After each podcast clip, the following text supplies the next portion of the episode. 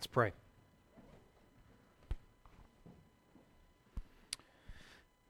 God, first of all, this morning I want to pray for Rance Moore and uh, Faith Outreach Church. Lord, I want to pray for Rance that he is um, undone by the word, that he is disassembled and then rebuilt and refilled and emptied, and uh, this ongoing uh, organic sort of event is happening in his life as he is walking through the Word with you, and that the Holy Spirit is opening his eyes to his sin, to his frailties, to his weaknesses.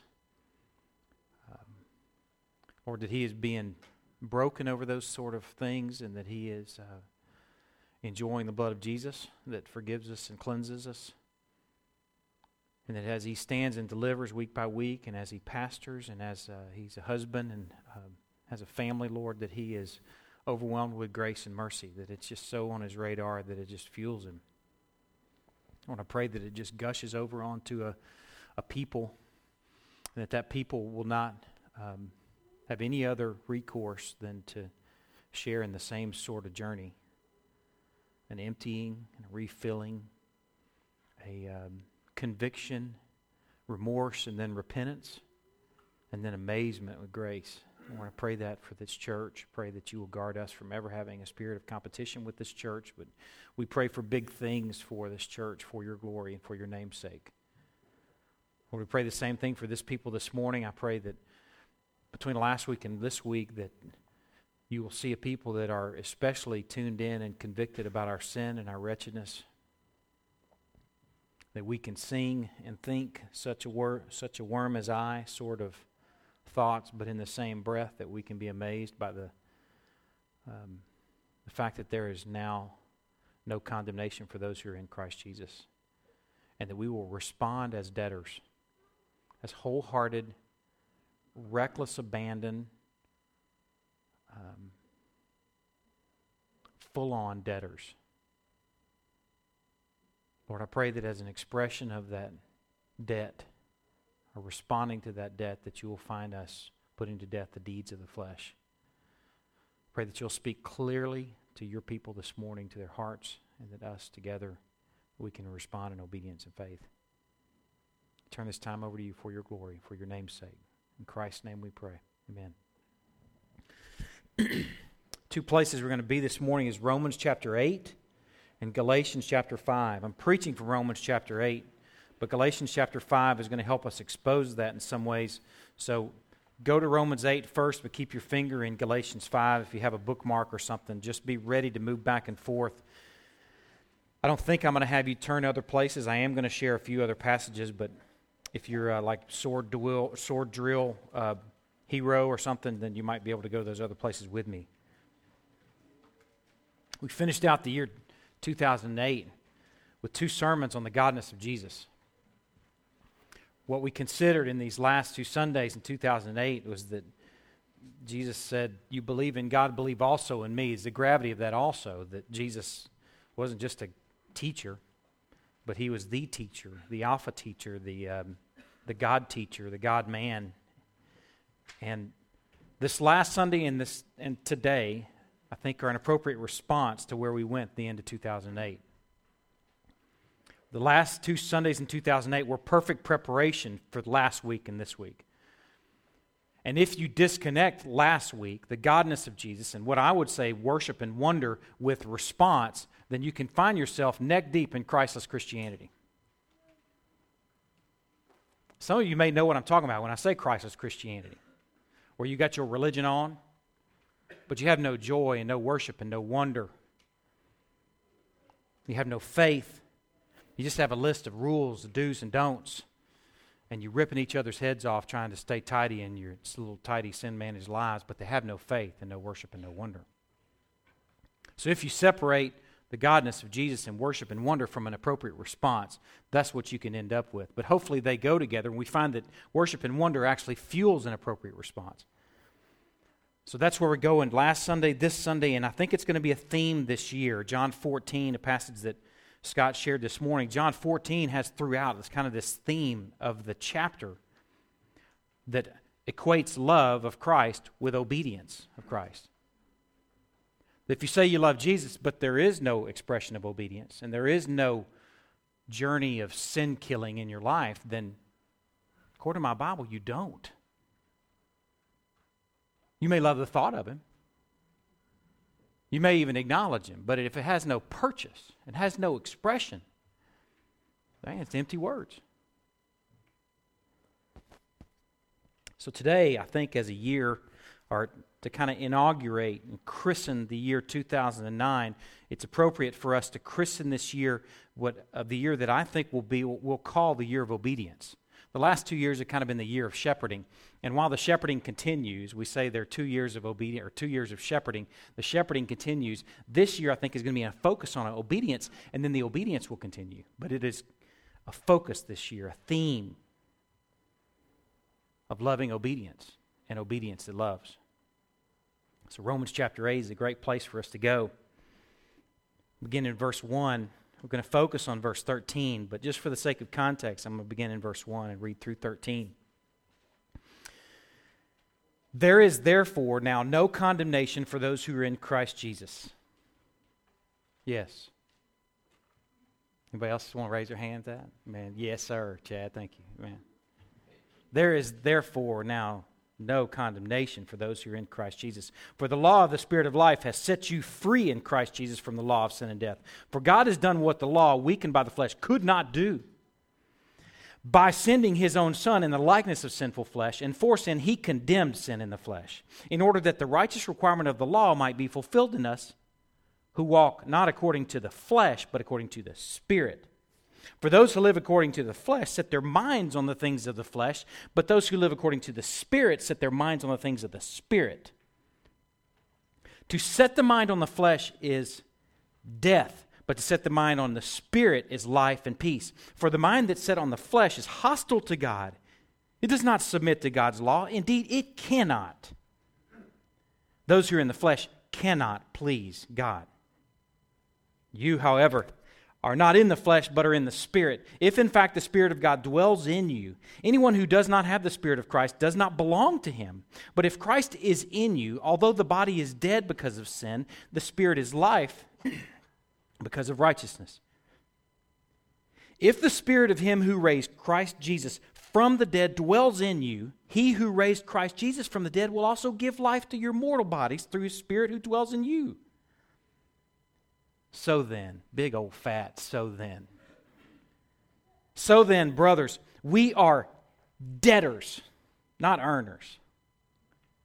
We are debtors, not to the flesh, to live according to the flesh. For if you live according to the flesh, you will die. But if by the Spirit you put to death the deeds of the body, you will live passage we're focusing on this morning and it's kind of christening our year is the passage, verse 13, I just read. If you live according to the flesh, you will die.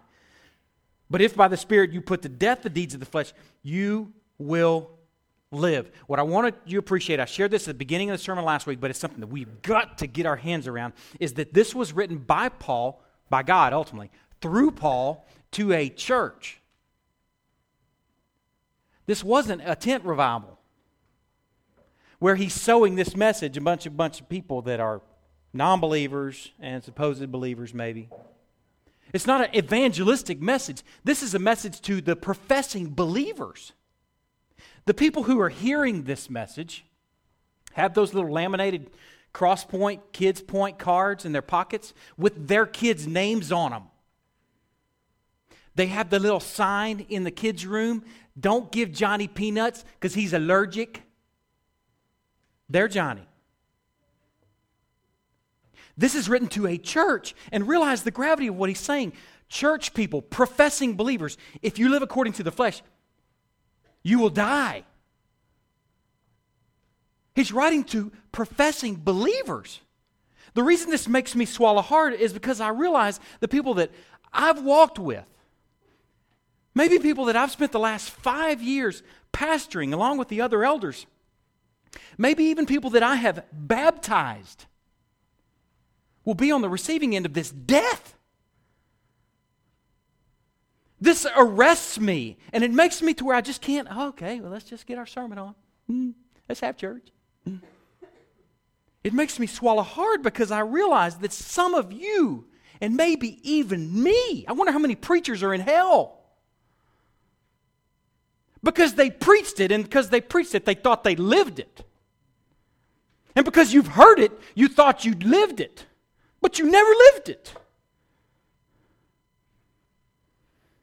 I wonder how many preachers are in hell. I wonder how many God's people professing, excuse me, God's people who have laminated cards in their pockets are now languishing in eternal punishment. How many? I start the sermon out this morning with that because I want you to swallow hard with me and realize this preacher is swallowing hard with you. As I engage this, I ask the question because I preached it, am I living it? Does it find purchase in me? Is it an expression coming through me? This may challenge your assurance of salvation. I'll address assurance later. It's funny how often that comes up. I'm going to address that later in the sermon. But before we really climb into it, what I want to say right up front is that this is not a conditional statement. It looks like a conditional statement, it looks like an if then statement. If you live according to the flesh, then you will die. If you, by the Spirit, put to death the deeds of the body, then you will live. It's not an if then conditional statement, it's a statement of association and certainty. What that means is, is that the dying live according to the flesh. Period. That's just who they are. It doesn't make them the dead, it's characteristic of the dead that they live according to the flesh. And what's characteristic of the living is that we are putting to death the deeds of the flesh. It's just who we are. It doesn't make you living.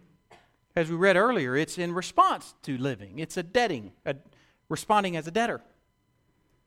We know that salvation is a free gift. Just a few chapters earlier, Paul said this in Romans 6:23. He said, "The wages of sin is death, but the gift, free gift of God is eternal life through Jesus Christ our Lord." Thank you that it's a free gift and that we respond as debtors, not earners, because you can't earn it. But you can and should respond, and those who are His will respond as debtors. And the way they'll respond as we're engaging today is that they will be about the work of putting to death the deeds of the flesh. He's describing our responsibility as debtors. I want you to see it in verse 12. Remember that so then that I engaged because it's so important. So then, brothers, we are debtors to the flesh, or excuse me, not to the flesh, to live according to the flesh. We are debtors instead to put to death the deeds of the body. We're debtors. Why? Go back to verse 1. Because there's therefore now no condemnation for those who are in Christ Jesus. That's why we're debtors, as we all raise our imaginary hands. We don't want to get too charismatic. That's why we're debtors. We're debtors because the law of the Spirit of life has set you free in Christ Jesus. We're debtors because God has done what the law, weakened by the flesh, could not do. That's why we're debtors. We're debtors because he sent his own son in the likeness of sinful flesh, and for sin, he condemned sin in the flesh. That's why we're debtors. You got to get the motive right. That's why I said right up front, thank goodness we had two weeks of the godness of Jesus before we engaged these couple of sermons, because if your motive is wrong, it's called sin. You can do good things with the wrong motive, and guess what it's called? Sin. But as debtors, we respond by putting to death the deeds of the flesh. Last week, we considered what's true of the dying. We're not going to go into depth here. I just want to say real briefly what was true that we learned of the dying last week is that they're made of flesh. I hope you're making the connection for the living too in a moment. They're made of flesh that has passions and desires. We saw that in Galatians 5.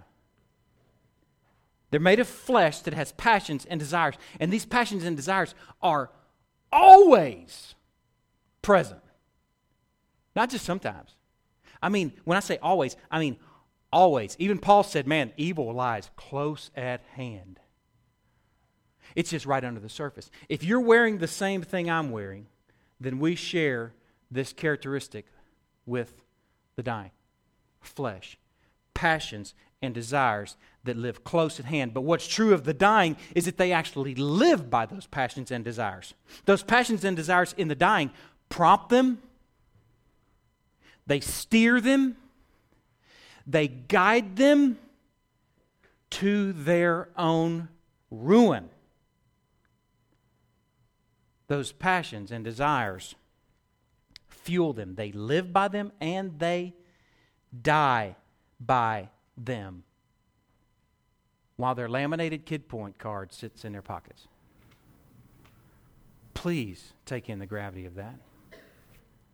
That in earshot right now, I'm speaking to maybe both people the dying and the living. If Paul wrote this letter to a church, then I hope everybody's swallowing hard, going, oh man, wow, I better pay attention.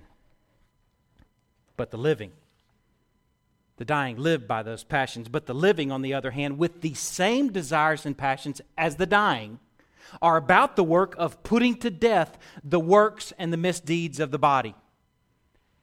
You've got to see that the living have the very same passions and desires as the dying. You've got to make that connection because if you don't make that connection, you can't get the rest of this because we have the very same flesh. We have the very same tendencies and desires. But the living are different in that they are not ravaged by the works and the deeds and the expressions of those passions and desires. It's very different in the living because the living are putting to death the deeds of the flesh. Here's a picture, an image of that. That Greek word for putting to death is expressed over here in 1 Peter. If you're a sword drill guy, go for it. 318. For Christ also suffered once for sins, the righteous for the unrighteous, that he might bring us to God, being put to death in the flesh, but made alive in the spirit. That's the same word that's used over here in Romans chapter 8 verse 13. We're putting to death the deeds of the flesh, just like our Savior was put to death. That sounds pretty aggressive. A few weeks ago, I shared some of the details, some of the gruesome work of the cross. How terrible that work was. Imagine that terrible crucifixion on the sin in your life. That's what we're talking about here. We're not talking about just kind of nudging it, poking at it, poking fun at it. You know, like a Facebook poke. I'm sending you a poke. We're crucifying it. The living are putting it to death. What you got to appreciate, you got to make this connection that you can't kill the passions and desires. You can't kill those until you die. And someday you get a new body. This side of glory, you will always have the passions and desires. It was about eight years ago that I quit dipping Copenhagen. And I want to tell you right now that I am, present tense, a full fledged Copenhagen holic. I love it. I love it. Those passions and desires are in me. I gave most of my life to Copenhagen. A can a day is about what I did for most of my life, up to about eight years ago. Now, I'm not saying all Copenhagen and all dippers are sinful, but this sinful, this dude was, because it owned me and I was convicted about it. Not only the expense, but the danger it was to my health and the fact that I couldn't do without it. It was sin for me. And you know what? The reality is, I can never kill the passion or desire for more Copenhagen. Every time I walk in to get it quick, guess what I'm doing? I, am so thankful that eight years ago was about the time, maybe, where they started doing those pay at the pump, where I could actually pay at the pump and not have to go in there and check out all the new flavors of Copenhagen. Oh, I never got to try that one. don't think that when I don't go in to get it quick now that my eyes aren't going, Copenhagen, mmm, Copenhagen, chocolate donut, sort of Copenhagen. Because the passions and desires will always be there. My flesh will always want more of that. The propensities, the weaknesses, the tendencies, the inclinations, the predispositions, the hunger will always be there for evil lies close at hand. Remember what Paul said? It will always lie close at hand. My example that I used just now was Copenhagen, but please take your own example. It may be shopping. Some of you may shop to medicate. Man, I'm down in the dumps today. I need to go buy something. You wonder why I know what that looks like? Because I'm made of the same flesh you're made of. I hadn't bought anything in a while. Let me go buy something. That make me happy. You won't make that connection, but if you think about it, you're happier after you bought it. It might be shopping, it might be eating, we might be food medicated people. Then, when we're down and out, we medicate with food, we may medicate with shopping, we may medicate with gossip, criticism, sensuality, lust. Whatever those things, those passions and desires will always be there. When you're down and out, you will never not have those passions and desires. They will always be there. While you can't kill the passions and desires, however, you can kill and, in fact, crucify the works and the deeds and the expressions of those ever present passions and desires. And if you're the living, you'll be about that work, according to 8, Romans 8 13. It's just what the living do. You can't kill the passions and desires, but the living will be about crucifying that medication that we so easily seek. What I want to do in these next few minutes, if, if we can do that, I want to respond to this itch that we've created between last week and this week. I, I, had a lot of conversation with people over the course of this week where they said, Man, this sermon this last week really convicted me, man. It really messed me up. And I want to tell you, it convicted me too. And all week long, I've been eager for that itch that it created in me to be scratched. Now, I know how it's going to be scratched because I've been studying it all week long, but I want to give you the goods to scratch that itch. And that's what we're going to deal with in the next few minutes. You've recognized that it's characteristic of the living that we're putting to death the deeds of the flesh. How do we do that? Three things. First of all, Romans 8 13. It says, For if you live according to the flesh, you will die. But if by the Spirit you put to death the deeds of the body, you will live. Now, put to death in that phrase, in the original language, you can see it in, in the English language too, is present tense. That may seem like a small deal. Okay, well, so what? It means that it goes on daily. It means that it's going on right now. There's no passion or desire in your life and no past sin that you can put a check in the block and say, okay, done. I got that taken care of. Copenhagen, never to be bothered again. It means it's ongoing, it's daily. It goes on today, tomorrow, next week, and the week after that. You can't take a break from putting to death the deeds of the flesh because the desires and the passions of the flesh, they don't take a break. They never sleep. John Owen said of the flesh, he said, it's like a grave that's never satisfied. It marches on whether you do or not. Remember, Paul said evil lies close at hand. And the reason it lies close at hand, because we are wearing those passions and desires. Those will never go away. They will never tire. They will never surrender. So the living, those who are putting to death the deeds of the flesh, are doing it daily.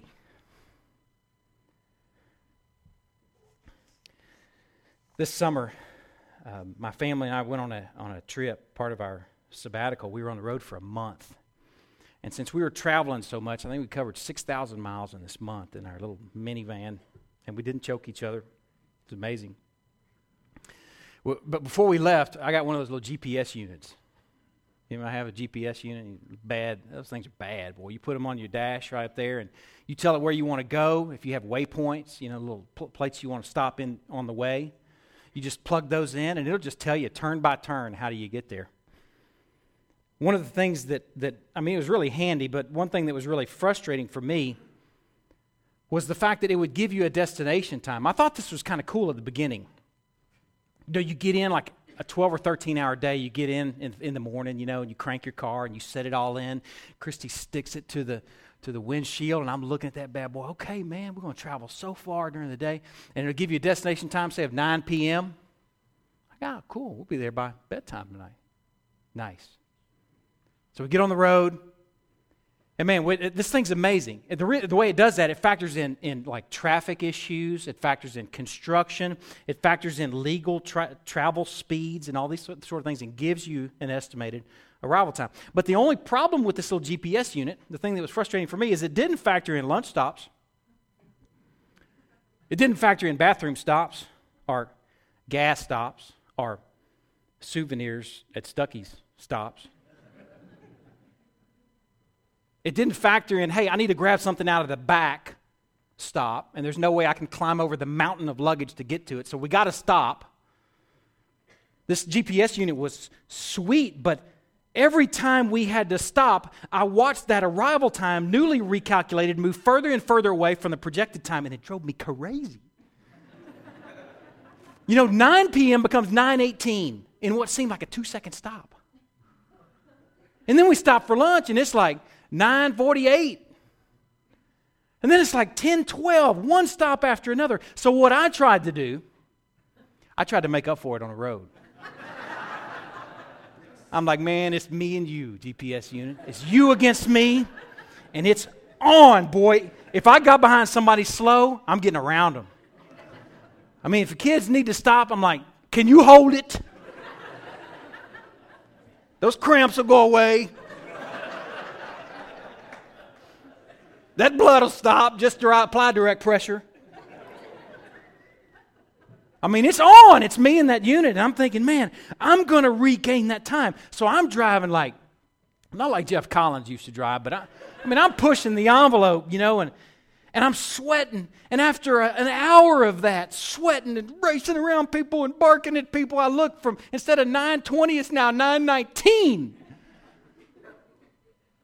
I'm like, man, that is just unbelievable. I'm wearing myself out trying to regain that time, trying to redeem that time that was so easily given up. And what I realized is I had a month-long illustration of Ephesians 5:16 where Paul says to make the most of your time because the days are evil, because they march on whether you are or not. And the minutes click off whether you're redeeming them and paying attention to them or not. I realize it's easier to give up time than it is to gain it. I realize that the same is true as the mortification of sin. It's easier to eat whatever I want for three whole weeks, make it the whole month of December when my birthday begins, and when Christmas and New Year's end. It's easier to eat whatever I want than it is to exercise for even a couple of days and to eat right. For just a couple of days. It's a whole lot easier to give myself to the Stuckey stops the pecan rolls. Did anybody buy those things? To the, I got to grab something out of the back. What I realize is, is weight is easier gained than lost. Money is easier spent than saved. Time is easier wasted than redeemed. And ground is easier given up than it is regained in the work of the mortification of sin. It's easy to just give it over. So the best approach is to not give up ground in the first place. The best approach is to assassinate the potential for sin daily, crucifying these little little seeds, these little seeds that sprout daily, murdering sin daily to be vigilant, attentive, aware, engaged, locked and loaded, ready to locate and close with and destroy the works of the flesh the minute they come up. Not like once a month. Not like just when they really get bad. Daily staying on top of it. It's like gardening. A few months ago, we started on Wednesday nights going through the book of Genesis.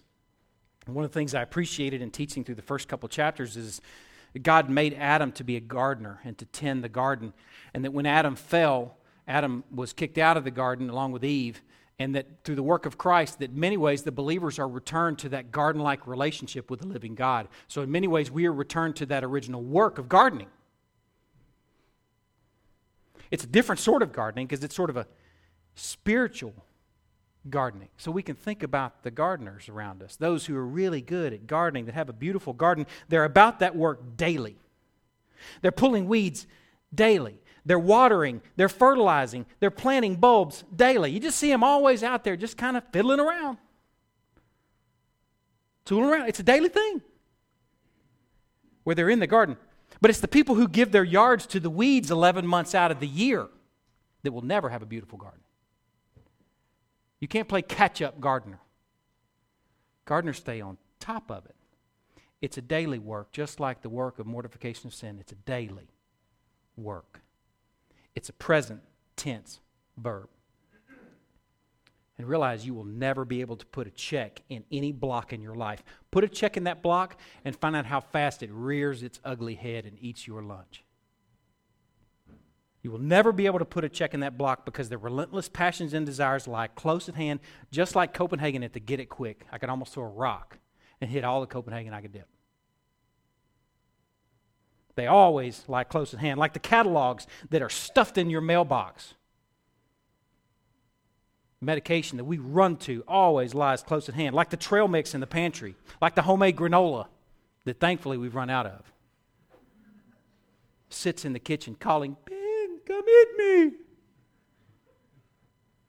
It always lies close at hand, like the weeds that sprout in the garden. But the daily gardener can and does pull weeds daily. I know that's redundant. The daily gardener can and does pull weeds daily. Mortification of sin is a daily venture. It's not something that you're about just every now and again. Second thing is it is done by the Spirit. If you live according to the flesh, you will die. But if by the Spirit you are putting to death the deeds of the flesh, you will live. The difference between that first phrase and the second phrase is by the Spirit. The living are about the daily, daily work of murdering sin by the Spirit. Let me say what this isn't before I explain what this is.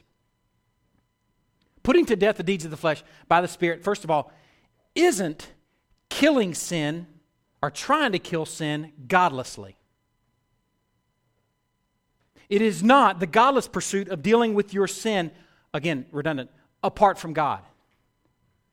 That is not doing this by the Spirit. Romans 14 23 says, anything that does not proceed from faith is sin. An example for me in this place where I go, you know, I kind of look at things through the lens of my experience, through the Word, obviously, but bouncing it off my experience. And the, my mind immediately went to the, I bet I've lost a thousand pounds in my life. Not all at once. But I lost it, then gained it back. Lost it, gained it. The roller coaster. Anybody else know the roller coaster? Anybody else know that roller coaster? I bet I've lost a thousand pounds in my life, and most of those pounds have been on my in and in my own efforts with the help of Nutrisystem, Weight Watchers, or some other tool. Dealing with my gluttony godlessly meant I looked to those tools in place of God to help me. But yet the sin is never dealt with. It's just camouflaged or concealed or it's thinner. it's disguised. It doesn't look the same, but it's still there. It's never been dealt with. Where I'm landing now, through studies like we're going through right now, where I'm landing now is that it's okay to use those helps Nothing wicked about Nutrisystem. it's okay to use those helps and those tools, but you've got to rely on the God of the help, the God of that tool to help you murder those works of the flesh. The writer of the book of Ecclesiastes said it. He said, Who can eat or find enjoyment without God? Man, Nutrisystem, they got pretty good food, but I'm still not going to find enjoyment without God. I'm going to ride the roller coaster. My best bet, my only hope, is to do this in the Spirit. Murdering the deeds of the flesh by the Spirit is not doing it in your own power with God as an afterthought. God has got to be the very heir of the work. Here's how it works. Turn to Galatians. I told you we were going to go there. Go Galatians chapter 5. Here's how it works. Galatians chapter 5 verse 17.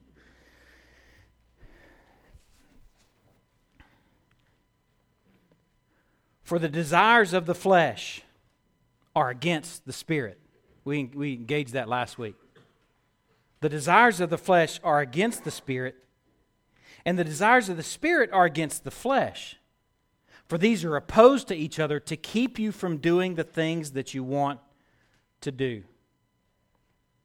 What I want you to appreciate is just as the lusts and the desires and the passions of the flesh are against the spirit. Here's the beauty the spirit is against those lusts.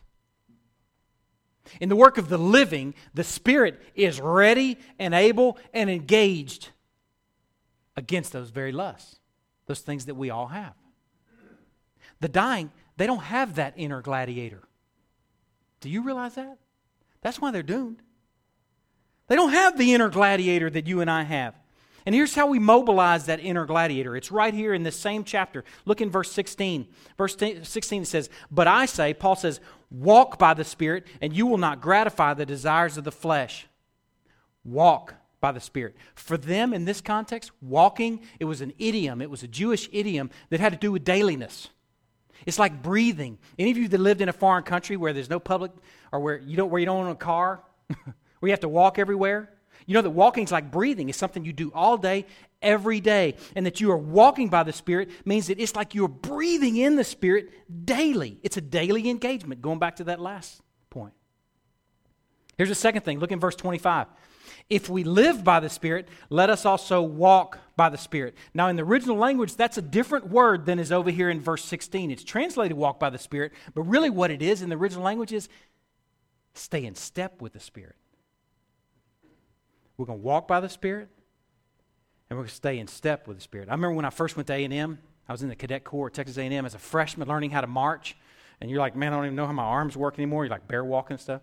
You're so focused on how do I do this, and you're trying to stay in step with everybody, and you're like watching them. Okay, I got to try and stay. And you're, you're attentive to the steps that they're in so that you can get in step with them. That's what this means. That we walk by the Spirit means that we are staying in step with the Spirit. It means that we are involved in the daily rhythm of the Spirit. Here's the next thing. Remember, if you're sword drill guy, go for it. Colossians chapter 3, verse 2. It says, Set your minds on things that are above, not on the things that are on the earth A couple ways that we enable and mobilize the inner gladiator that we have to engage these sins is that we set our minds on things above, not on things on the earth. Do you think that you can saturate your mind with catalogs and trips to the mall and gobs of time in the kitchen and not succumb to those things that those passions and desires that are always there? If I'm setting my mind on trail mix, I'm done. That's what's kind of been hard about preaching about this. If I'm setting my mind on all these things that I'm so easily given to, I'm toast. If you're one that's given to shopping and you're looking at catalogs all day, guess what? You're setting your mind on catalogs. You're not setting your mind on things above. But Paul says, think upward. Look at the page before on Philippians chapter 4, verse 8. He says, finally, brothers, whatever is true, whatever is honorable, whatever is just, whatever is pure, whatever is lovely, whatever is commendable, if there is any excellence, if there's anything worthy of praise, think about these things. So, how are we mobilizing this inner gladiator? Well, first of all, we're walking with him, we're staying in step with him, we're setting our minds on his sort of things, and we're thinking about those sort of things. We're dwelling on them. We're focused on him. We're inundated with God's sort of things the pure things, the commendable things, the just things, the honorable things, the true things, the excellent things, the worthy things. Those are the things that we're inundated with. We're consumed with Him. That's how we're mobilizing this inner gladiator. Go back to Galatians chapter 6. This is so good. This is so good. I know, you know, I know this sermon's kind of challenging, kind of complicated, but please engage this living.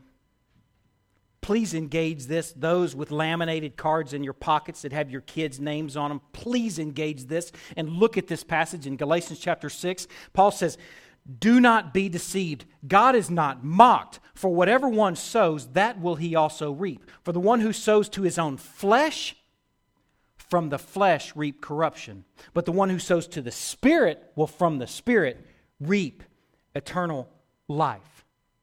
I love the image of sowing. It just fits with the gardening picture. And this is what it seems like when you're sowing to the flesh. It seems like tiny little seeds. Oh, what's wrong with looking at this catalog? Eh, it's just a seed. What's wrong with watching this TV show and this commercial? What's wrong with having this little bitty tiny snack along with the 18 other seeds that I'm going to eat today? What's wrong with this tiny little trip to the mall? What's wrong with this few minutes on the web surfing? What's wrong with these tiny little things that I'm going to entertain myself with, these images that I'm going to put into my head? These are not innocuous, people of God. They're not harmless. If we sow to those things, you will reap those things. If your catalogs get more time than this, you'll reap that same thing, that same passion and desire that you're already given to. If your kitchen gets more time than this, guess what? God will not be mocked. He says the living, though, are sowing to the Spirit. And just like those other things seem tiny, they're just seeds. The same is true over here. They seem tiny, they're just seeds. Tiny seeds of thought, action, attention, conversation, tiny little teachings on Wednesday night, tiny little Sunday morning sermons. It's just a seed. Tiny little times together in corporate worship. Mm, it's just a seed. Those tiny little seeds, they saturate the air around the believer like a cloud of seeds that's cast out there on the field and sown in the direction of that inner gladiator where he can get some. He can engage that sin in your life.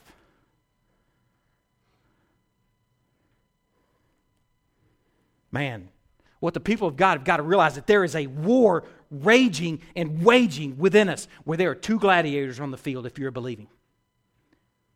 One gladiator is that flesh, and that homeboy don't sleep. He does not sleep. The other gladiator is the Holy Spirit. And this one, this one, we can mobilize by staying in step with Him by walking with Him, by setting our minds on His sort of things, by thinking about His sort of things, by sowing to Him, we can mobilize that gladiator when he can get after it. Listen to these words from John Owen. He said, It is the most unjust and unreasonable thing in the world when two combatants are engaged to bind one and keep him from doing his utmost and to leave the other at liberty to wound him at his, as its pleasure. It's the most foolish thing in the world to bind him who fights for our eternal condition and to let him alone, who seeks and violently attempts our everlasting ruin. See, the contest, he says, is for our lives and for our souls. While this war rages. While your passions that I'm telling you, you've got, those passions and desires, while they rage, what do you think will happen when you bind the Holy Spirit? What do you think will happen when you continue to see, sow the seeds of flesh? What do you think will happen when you neglect the gathering of God's people? What do you think will happen when you have no use for the teaching and preaching of God's word? I don't need it. What do you think you're doing when you keep sin hidden and private and you get your fake on? Man, I know what it looks like because I can do it too. I can fake it, man. Oh man, it's good. How you doing? Oh, it's good. On the inside, you're dying. Your marriage is in shambles. Your life is in shambles. You're given over to lust or whatever. Insert X. But you can fake it. What do you think you're doing? You're binding the Holy Spirit. A strong man sitting there with his arms tied behind his back, you are quenching the Holy Spirit. What do you think you're doing when you neglect the table of the teaching and preaching of His Word? That's what you're doing when you run from the things of God. You're avoiding the very means that He uses to liberate you. You can't even hope to walk with the Spirit to stay in step with the Spirit, to think on things above, to think about the true and the honorable and just and the pure and the lovely and commendable and excellent, because you don't even know what they are.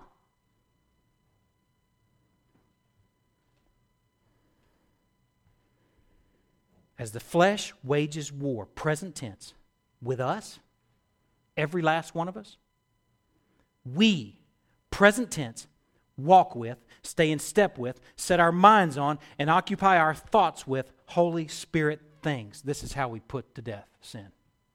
We do it daily, and we do it by the Spirit.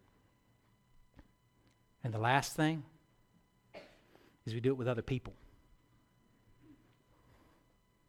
Romans chapter 8, verse 13, the passage that we're focused on this morning, it's a plural you. You don't have to go by there, I'll read it. If you live according to the flesh, you will die. But if by the Spirit you put to death the deeds of the body, you will live. You putting to death the deeds of the body and you living are plural words. And in fact, all the things we just engaged, walking with, staying in step with, setting your minds on, occupying your thoughts with, every single one of those are plural. You might be thinking, well, of course they're plural. They're written to more than one person.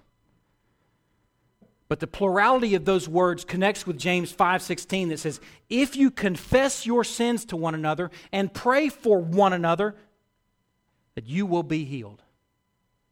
It's a command, in fact. He said it's an imperative. He says, "Confess your sins to one another, pray for one another, so that in order that you may be healed." Do you think you can be healed from sin apart from that? Apart from one another? Not according to my Bible. God will not be mocked. And that's His design. As people of light, we drag our sin into the light when we do this. When we escort other people that we can trust into our sin, we're dragging that sin into the light. It feels like you're dragging a friend into your darkness, but really what you're doing is you're dragging your sin into the light where it can be reckoned with as people of light deal with it together. As we confess our sins one to another, we will be healed. The words of Martyn Lloyd-Jones talking about this, he says, Well, here's what we do with sin we pull it out, we denounce it, and we hate it for what it is. You can't pull it out without a one another involved. And in fact, the best case scenario is you got a few one another's that you can trust that are walking with you. This is very, very unlike the world. Remember the story of Cain and Abel, Cain kills Abel, and God comes to Cain and says, Where's your brother? And he says, What? Am I my brother's keeper? That's the mindset of the world. Remember, that came from murderer, a lying murderer at that. The people of God are our brother's keeper. We are about the work of helping each other through sin. Ecclesiastes 4 9. I'll read it to you real quick. It says, Two are better than one because they have a good reward for their toil. For if they fall, one will lift up his fellow. But woe to him who is alone when he falls and has not another to lift him up. The people of God should never be alone.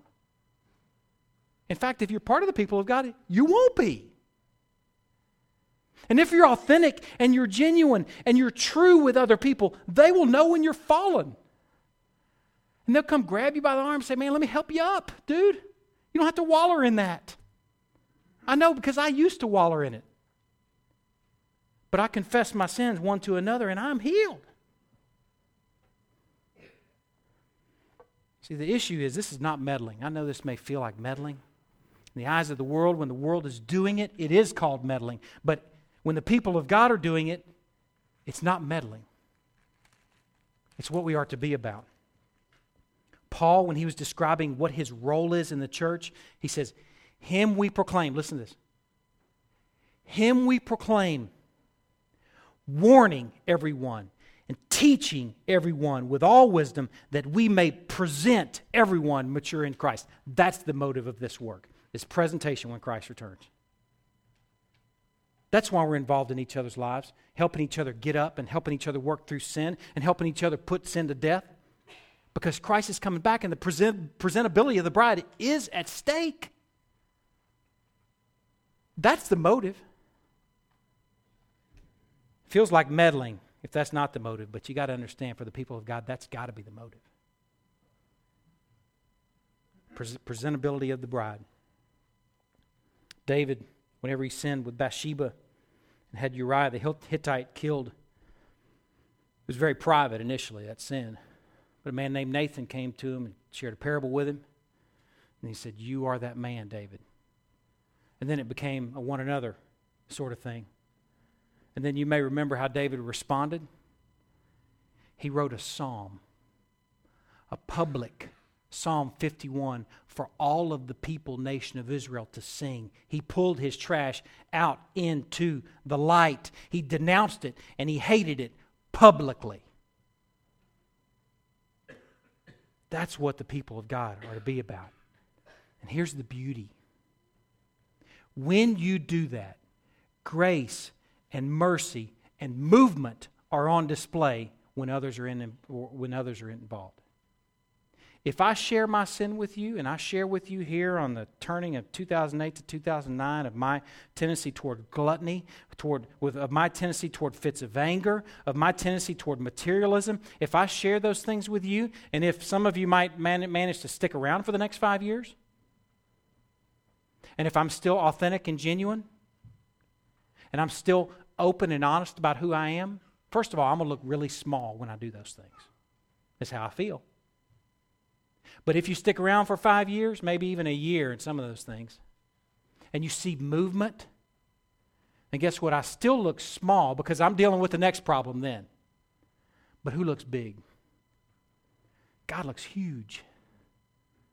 God gets the glory if we're authentic and genuine and straight shooting with each other and we're confessing our sins to one another and things change and you see movement, you want to keep things private. First of all, you're not going to see movement, but if by chance you think you might have, God's glory is not on display. It's got to be dragged out publicly, dragged out publicly. This God glorifying movement is only enjoyed if it's shared with one another. Or, I make you this promise you can keep your sin to yourself and let it ravage you. You can keep it to yourself and let it ravage you. It may leave you alone once you're completely spent, but knowing, the, knowing Satan, knowing that he has no mercy, it probably won't leave you alone. It will just continue and continue because the flesh is relentless and marches on. The living put to death the misdeeds of the body daily by the Spirit and with the help of some one another's. That's just what we do. We're engaged in new battles in 2009, I hope. John Owen, I shared this quote at the end of the sermon last week. John Owen said, To kill sin is the work of living men. To kill sin is the work of living men. When men are dead, sin is alive and will live. So I hope you're fighting in 2009 because it's the work of the living. I mentioned at the beginning of the sermon about assurance. You need assurance of salvation? I'll give you a, a tip on assurance of salvation. You can look at the front of your Bible where your pastor signed when you were baptized. Nothing wrong with that, but that's not where your assurance comes from. At least in this regard, evidence of the living is that they're on the battlefield, they're bloodied. They're embattled saints. They're dirty. They're authentic. They're genuine. They're daily dragging stuff into the light. You want assurance of salvation? Are you bloodied? Are you fighting sin in your life? Are you enabling the Holy Spirit to do his gladiator work? Or is sin sitting unthreatened, unopposed, quite at ease in you? Quite easily justified, too. Ah, it's just the way I'm wired. Ah, it's my genetics. Ah, I'm Irish.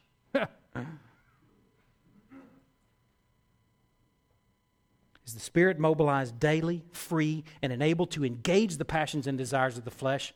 Are you pulling it out, denouncing it, hating it by the work of the Spirit, choking it? Is it sometimes winning, but tomorrow morning re engaged? That's a good sign that you're living.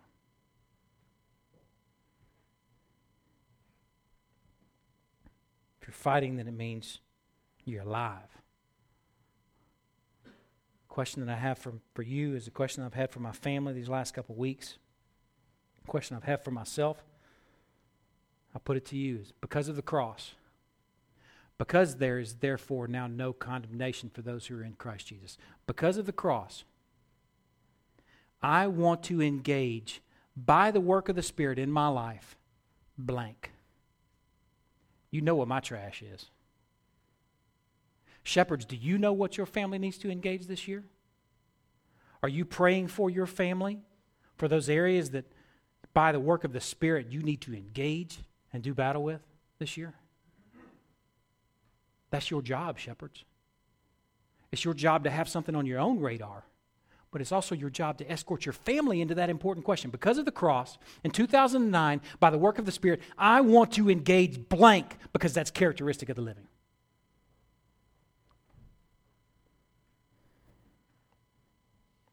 That's what we're supposed to be about.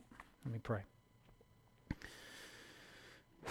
God, I'm so scared, so scared that we can just engage this and talk about it and think we've lived it and yet go on living according to the flesh.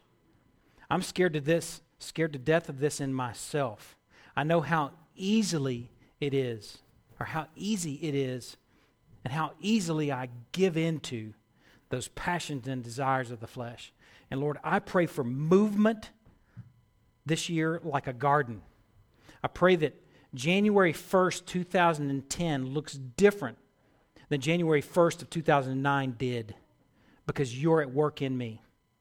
I pray that for this people. I pray that we find our assurance in that daily battle. Lord, I pray that we can do that together in community. I pray that we can do it daily not trying to play catch up with the GPS, but that we're staying in front of it and on it together. Lord, I pray for shepherds, that shepherds wrote that phrase down or at least thought that phrase in their head this morning. Because of the cross, because there is therefore now no condemnation for those who are in Christ Jesus, we want to, by the Spirit, engage blank.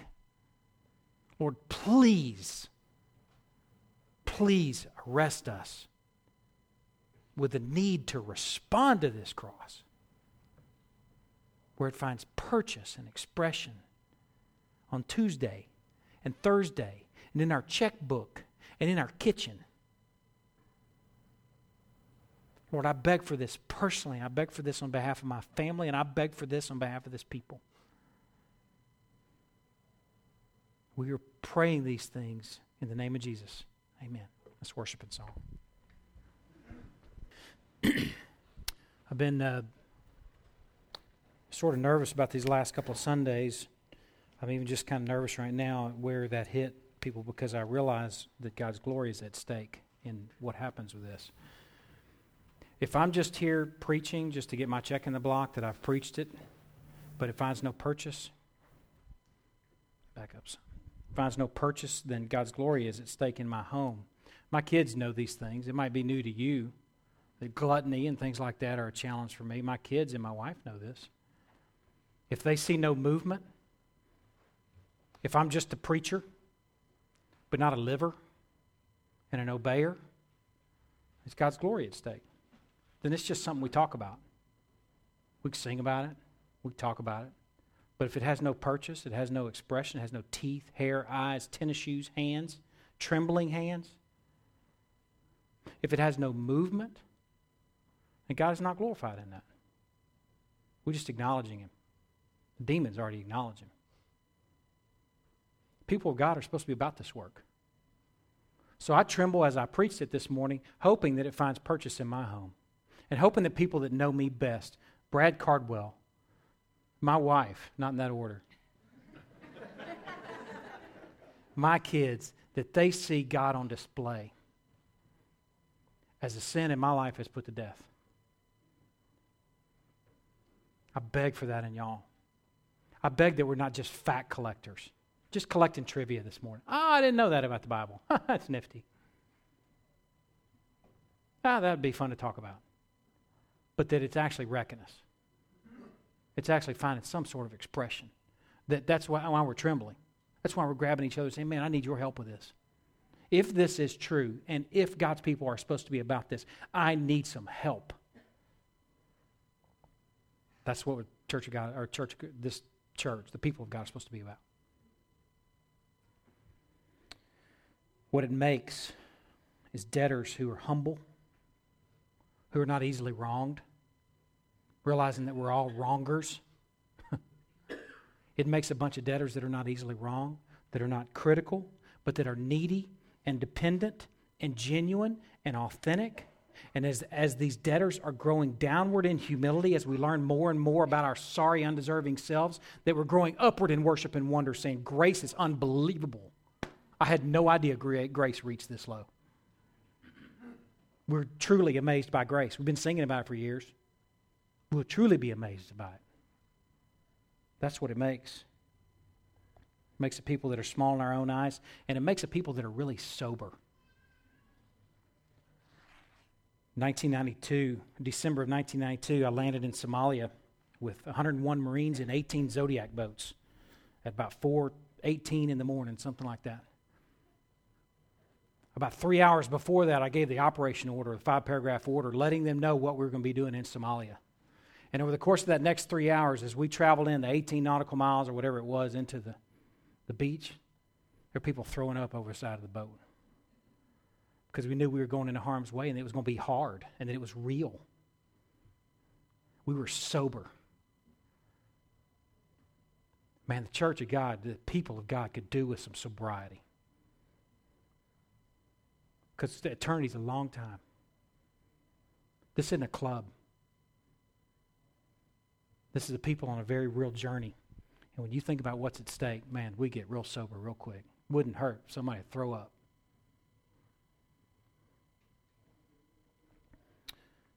Transition, kind of a weird transition. Scott and Lori, come on up here with your kids.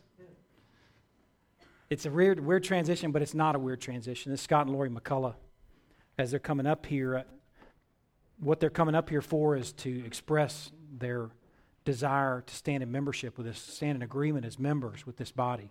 Sorry for the transition from throw up. That was a weird, weird. Don't throw up up here. Yeah. No, the reason I think it's a cool transition, though, is because you know, talking about the one anothership, the role that we have in each other's lives, being on the journey together. That's what membership is. Do you have to be a member of a church to do that? Mm, I don't think it's like a thou shalt become a member of a church. But we believe that membership is a quality commitment to one another where we're saying, I will be involved in your life in this way, Scott, as a fellow shepherd. Christy will be involved in your life in this way as a fellow teammate, a fellow worshiper in wonder, being about the sin killing work. Because the presentability of the bride is at stake. Not as a meddler, but as a fellow needy, desperate, humble, lowly worshiper who's saying, man, let's murder sin together. Let's be about this work together. That's what they're doing this morning. It's not a paper drill. It's not a collection of notches in your guns for how many members we have. I don't know how many members we have. It's about a quality commitment to say, I want to be searchable. I want to be known and I want to know. I need teammates on this very real, sober journey. Please let me communicate that I stand in agreement. And I make this public presentation that I'm searchable with all of you. That's what membership is. Whatever it's become, let's not let what it's become in many settings reduce what it should be.